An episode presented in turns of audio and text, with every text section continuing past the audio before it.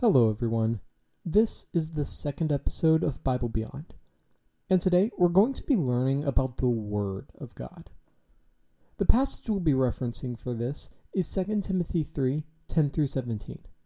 It says, You, however, have followed my teaching, my conduct, my aim in life, my faith, my patience, my love, my steadfastness, my persecutions and sufferings that happened to me in Antioch Iconium, and Lystra, which persecutions I endured. Yet from them all the Lord rescued me. Indeed, all who desire to live godly life in Christ Jesus will be persecuted, while evil people and impostors will go on from bad to worse, deceiving and being deceived. But as for you, continue in what you have learned and have firmly believed, knowing from whom you learned it, and how from childhood you have been acquainted with the sacred writings, which are able to make you wise for salvation through faith in Christ Jesus. All Scripture is breathed out by God and profitable for teaching, for reproof, for correction, and for training in righteousness, that the man of God may be complete, equipped for every good work. The Bible is a very important book. So, what I want to focus on today is why it's important and how we can learn from the tremendous knowledge that it holds. All this and more on Bible Beyond.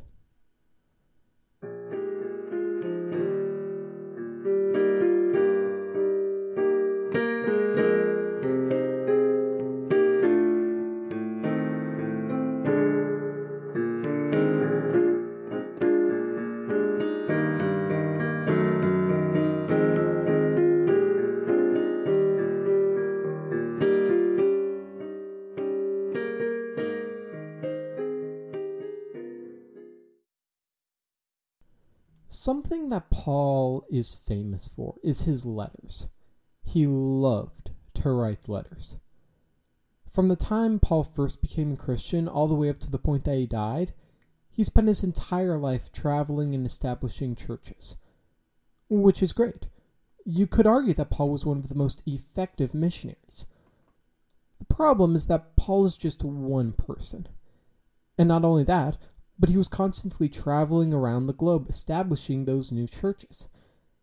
This means that there was no way for him to come back to each of those churches and check on them regularly. Because at that time, transportation wasn't nearly fast or efficient enough for him to do that. But the reality is that the people who were at these churches were oftentimes completely new to the Christian faith, and they still needed guidance as to how to live. So, Paul's solution was to write letters to them. That way he could still give them guidance and instruction over long distances. He wrote letters to the Philippians, the Ephesians, the Colossians. You may recognize that these sound a lot like different books in the Bible. That's because those letters to those churches were later classified as scripture. So, he mainly sent letters to his churches, but he also wrote to his apprentices, who he was mentoring. Paul sent letters to the people such as Titus and Timothy. And the book we've gotten this passage from is actually the second letter that he wrote to Timothy. He wrote two letters to him, and each one is filled with wisdom and advice and instruction. We know that Paul also had a very close bond with Timothy, and Paul was somewhat of a mentor for him. In fact, in Philippians 3:22, Paul goes as far as to say, but you know Timothy's proven worth, how as a son with a father, he has served with me in the gospel. These two figures were very close to one another. They had a bond like father and son. And while the ideas in this letter are meant for Timothy, there are still numerous lessons that we can draw from them today. In this specific passage, I believe that the main point is why we need the Word of God in our lives. Starting off in this passage of the book, Paul states that Timothy has fully embraced his doctrine. The traits that Paul has, such as his conduct and his aim in life, Timothy has also decided to live out. He even goes as far as to join Paul in his suffering. He has wholeheartedly embraced the way Paul lives. So, how does Paul live? Well, if I read it again, it says, You, however, have followed my teaching, my conduct, my aim in life, my faith, my patience, my love, my steadfastness, my persecutions and sufferings. Now, I could go over what each of those qualities entitles, but just as a summary, he's basically decided to live a Christ centered life. For instance, his patience, his love, those are fruits of the Spirit. Also, his aim in life. He lived his life serving God, which he explains in 2 Timothy 4 7. I have fought the good fight, I have finished the race, I have kept the faith.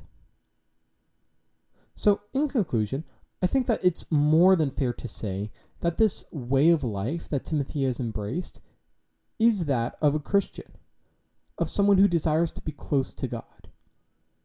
That's the kind of lifestyle Timothy has decided to live. And in the next part of the passage, Paul explains one of the results of that decision in verses 11 and 12. He says that Timothy has followed my persecutions and sufferings that happened to me at Antioch, Iconium, and Lystra which persecutions I endured. Yet from them all the Lord rescued me. Indeed, all who desire to live a godly life in Christ Jesus will be persecuted. At first, one may assume that because Paul was a Christian, then he would actually suffer less. Maybe if Paul is a good enough person, then God will cut him a break or something. Unfortunately, this isn't true in practicality. For one, Paul suffered a lot. Between his beatings and stonings and imprisonment, there was no shortage of struggles for him. The Bible says in 2 Corinthians 11 24 through 29, Five times I received at the hands of the Jews the forty lashes less once.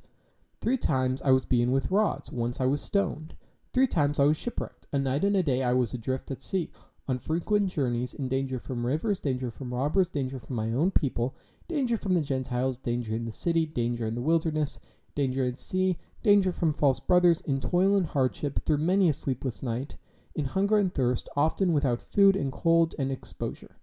And, apart from other things, there is the daily pressure on me of my anxiety for all the churches. It's very clear that Paul was not by any means exempt from misfortune because he was a Christian. In fact, in verse 12, Paul writes, Indeed, all who desire to live a godly life in Christ Jesus will be persecuted. While evil people and impostors will go on from bad to worse, deceiving and being deceived. What he's saying here is that being a Christian ensures suffering. Alongside that, it says that evil people will go on from bad to worse. So it looks like whether or not you're close to God, suffering is still an issue. Unfortunately, persecution in the early church was sadly common for the early apostles back then. But what's odd is that Paul says, from all his persecutions, the Lord delivered him. And that's definitely true. If you read through his life, you kind of start to notice a pattern. At first, he would go someplace and preach the gospel. Then people would get mad at him, and they would put him in prison or whip him or something along those lines. Then, lastly, he would be freed, whether that be through divine intervention or circumstances, in which case he would continue to travel and start the cycle all over again. So, yes, he went through a lot of suffering. But what's always intriguing is how Paul responded to that. In Acts 16:5, when he had been thrown in prison yet again, the Bible says, About midnight, Paul and Silas were praying and singing hymns to God and the prisoners were listening to them. Imagine if you were thrown in prison for doing something good. I think most of us would be angry with God, furious that He let this happen to us. But when this really happens to Paul, he starts singing. So, to be clear, Paul and the evildoers are both suffering. Paul says that the evildoers go on from bad to worse, and that all who desire to live as a Christ follower will face persecution. What's different is their attitude. Where everyone else would be disappointed, Paul seems too busy praising God to notice his unfortunate situation. So here's my question What's the difference between them that causes their attitude to be so drastically different? Well, obviously, in order for them to have a different attitude about the whole situation, there has to be something that separates the evildoers and Paul. Luckily for us, in the next few verses, Paul kind of inadvertently explains why this is. I'll read once more to refresh your memory. But as for you, continue in what you have learned and have firmly believed, knowing from whom you have learned it, and how from childhood you have been acquainted with the sacred writings, which are able to make you wise for salvation through faith in Christ Jesus. All Scripture is breathed out by God and profitable for teaching, for reproof, for correction, and for training in righteousness, that the man of God may be complete, equipped for every good work. That's where we find the answer. The difference between Paul and everyone else is that he has the Word. There are a few phrases that give this away. You see, he says sacred writings, scripture. He's referring to the Word of God. That's the difference Paul has. He has the Word with him.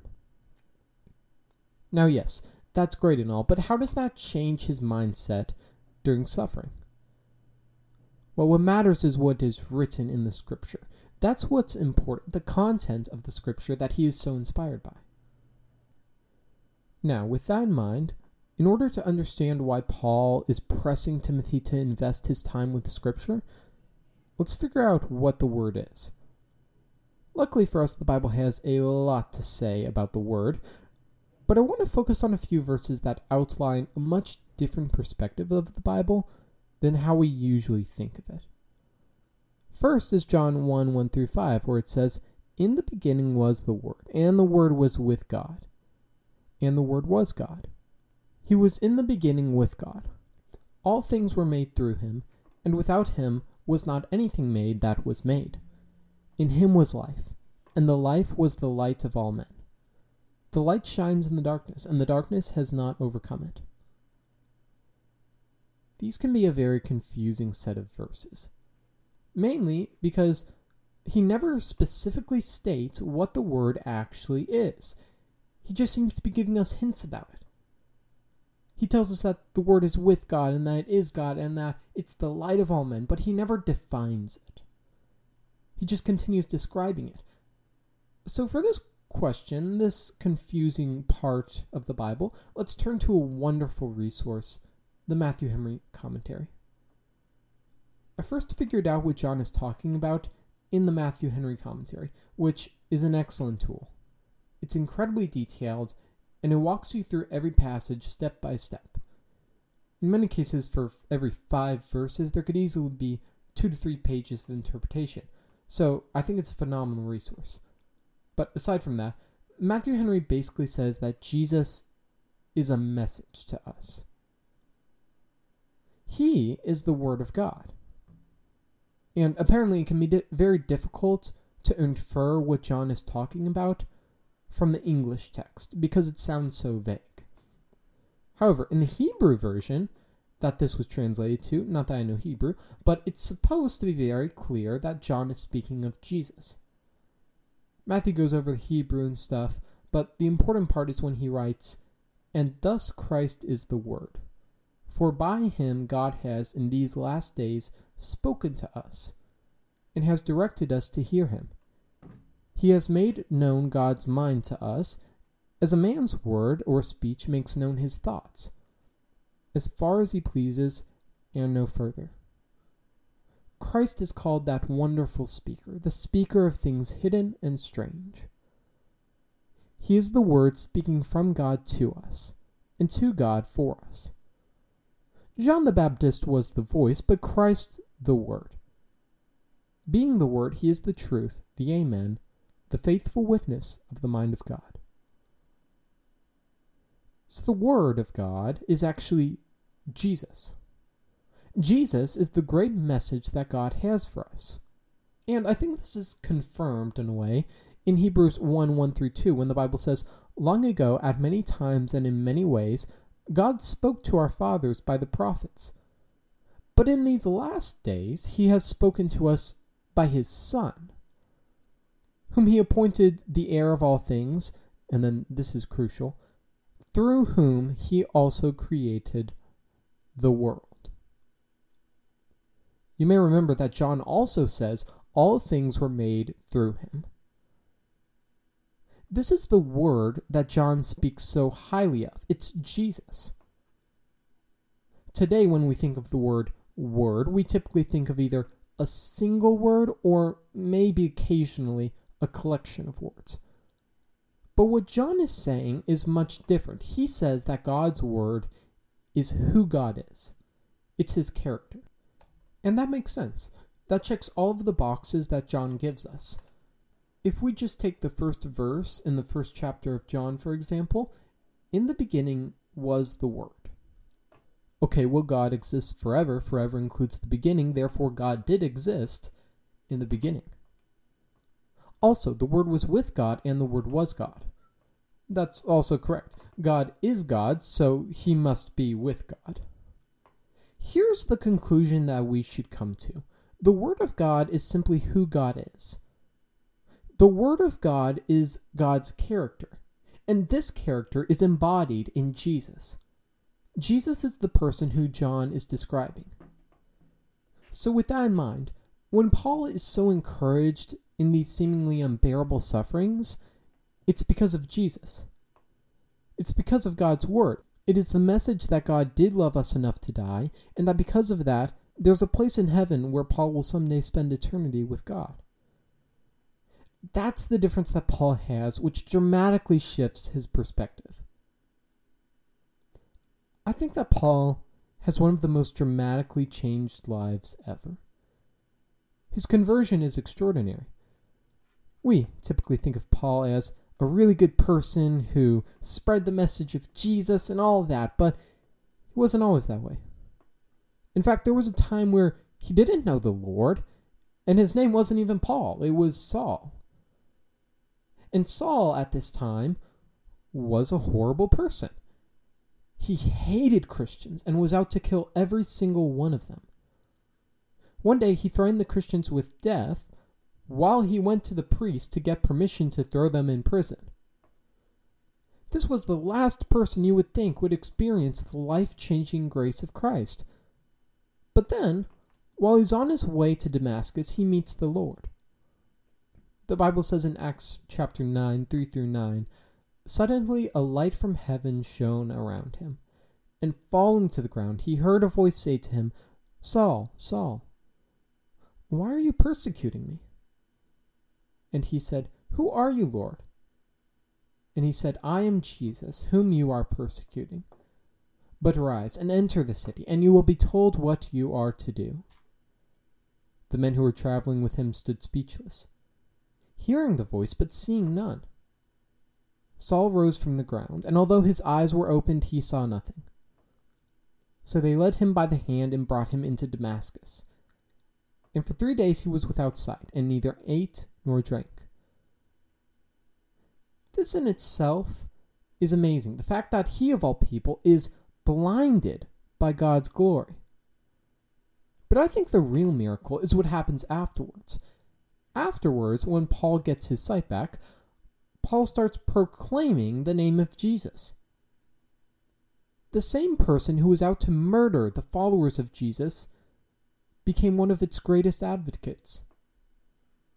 The Bible says in Acts 9 20 through 21, and immediately he proclaimed Jesus in the synagogue, saying, He is the Son of God. And all who heard were amazed and said, Is this not the man who made havoc in Jerusalem of those who called upon this name? And has he not come here for this purpose to bring them bound before the chief priests? To put that in perspective, imagine if Hitler started proclaiming Jesus. Imagine if the man who killed so many innocent people, they had to create a word for it, which we now know as genocide, started to promote the very thing he sought to destroy. I understand Saul wasn't nearly as lethal as Hitler was, but just imagine if that happened. That would be shocking. The entire world would be stunned. And that's the exact reaction that people had when Paul changed. They were so surprised, they were awestruck. They could not believe that this was the same person. It was the same person, but there was one big difference. That was Jesus and the Word of God. When Paul asked who he encountered when he was blinded, he said, I am Jesus. That is the name, the word that changed Paul's life forever. This story demonstrates how important the Word of God is, and it probably helps us to understand why Paul wants Timothy to hold on to the Word. But one thing I would like to point out is that it carries tremendous supernatural power. One of the best examples the creation of the world. There wasn't any sort of experimental process that God used to create everything. He actually did it by speaking. The Bible says in Genesis 1 3, and God said, Let there be light, and there was light. Not only does He create light with His words, but He also created everything else by speaking it into existence. This leads to two important points. First of all, I think this is an incredible example of God's power. The fact that God did not have to do some sort of magic trick or do a complicated experiment, he just spoke it into existence, is amazing. That's unbelievable power. It honestly kind of makes me wonder what he could do if he really tried. But second of all, and this leads to my next point, the same word he used to create the universe, he also gave to us. The word used by the creator of the universe to create the universe is available to us through the death of Jesus Christ. In John 14:6, Jesus, whom we have already established as the Word, says, I am the way, the truth, and the life. No one comes to the Father except through me. The reason God gave us this Word to us is because we so desperately need it. But how can we take advantage of it? Well, to start off, he gave us his word in the form of the Bible. The Bible is composed of 66 individual books written over a period of 1600 years. It also happens to be by far the best selling book of all time, with over 5 billion copies being sold. Because of this, it's had a tremendous impact on our society many holidays, moral standards, and even other religions are based on what is written in the Bible. And I think that there are three main ways in which we can use this wonderful gift God has given to us. First of all, we can read it. I know this sounds very obvious, but many of us as Christians kind of gloss over that part. We leave it for the weekend. Oh, but then something comes up and it gets pushed back to some other time. The reality, though, is that this should take precedent in our lives. This should be very important. Again, from the original passage, all scripture is breathed out by God and profitable. It is useful for teaching, reproof, correction, for training in righteousness, that the man of God may be complete, equipped for every good work. We need it for teaching, reproof, righteousness, and correction. Those few words cover a ton of material. We could make an episode dedicated to those things alone. Luckily, Paul just summarizes the whole passage by saying that the man of God may be complete. There it is. The reason we need to be familiar with this word is so that we are equipped for every good work. In fact, the Bible says something similar in Psalm 119, 105. Your word is a lamp to my feet and a light to my path. The reason the psalmist says this is because the Bible is here to help us through life, to help guide us, which is very useful. However, it's not helpful if we don't read it. If we don't learn from it, we can't understand its wisdom. So, first and foremost, most importantly, should just be taking some time to read the Word of God. I think the most common excuse for not reading the Bible is that we don't have time. And it's true that we can become very busy and inundated with our lives. Me, for instance, I had to write this podcast. But this is what I always tell myself when I know I have to sit down and read God's Word, but there just doesn't seem to be time. I say, okay, do I have time to read the Bible? No. Theoretically, not. Do I have time to be busy? Yes. So the reality is, time does exist, it's just being allocated to things other than the Bible. Yes. So in reality, I do have the time. I have time to be busy, therefore, I have time to read the Bible. Now, please understand, I'm not saying that as Christians we have to commit to four hours of reading scripture, a church service every morning, and then don't sleep, just pray all night. No, no, no, please don't do that. That's counterproductive. At a certain point, we're actually no longer doing the will of God by ignoring our daily responsibilities. That said, I think that there are many cracks in our day when we're not really doing anything.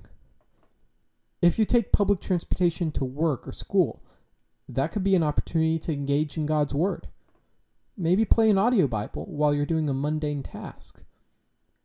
And I think that all of us could afford to wake up just 10 minutes earlier for some time with the Lord without disturbing the rest of our day.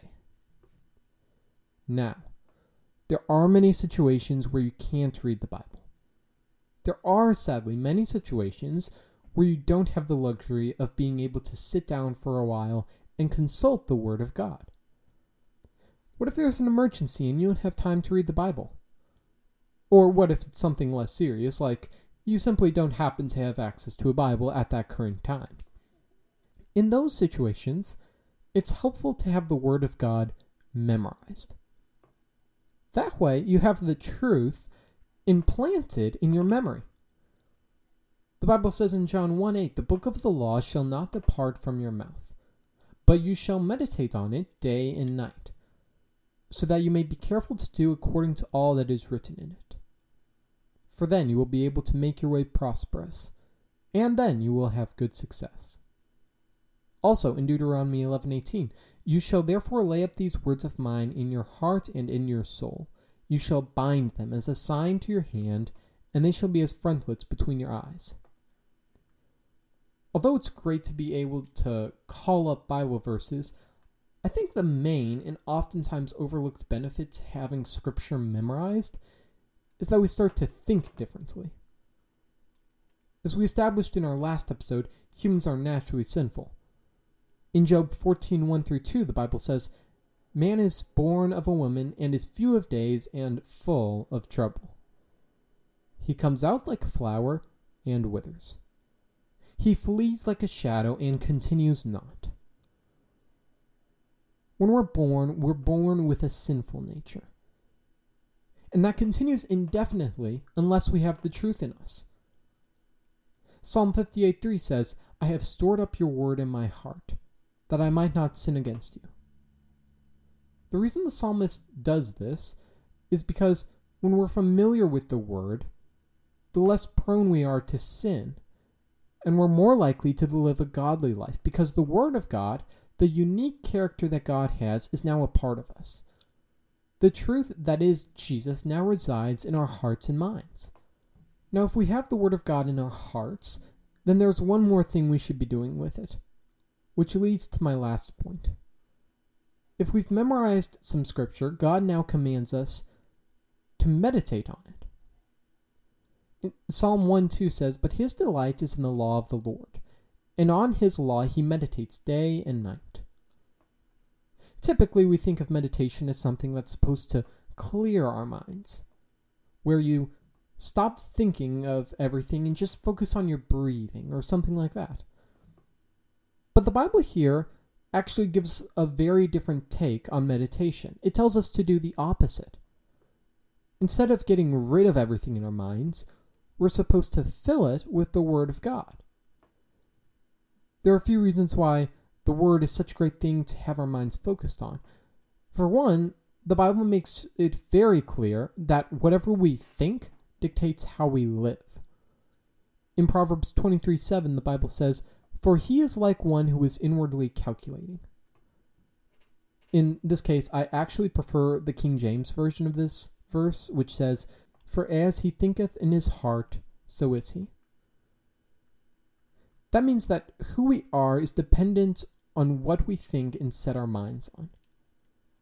If we want to continue to think about things that are evil and depressing, we'll actually evolve into that kind of person. But what God says we should do is fill our minds with His Word. Because His Word is the perfect goodness and love of God embodied in Jesus. What does Paul say Timothy should do? Paul says that Timothy should continue in what he has learned from the Scripture, so that the man of God may be complete, equipped for every good work. I hope that we all understand the profound meaning and importance of God's word a little better now. So let's close in prayer. Dear God, thank you for your word. Thank you for the opportunity to read and learn from it so that we can have the same attitude that Paul did, even in misfortune. Please let us find time to engage in reading your word and let us dwell on it day and night. In Jesus' name, amen.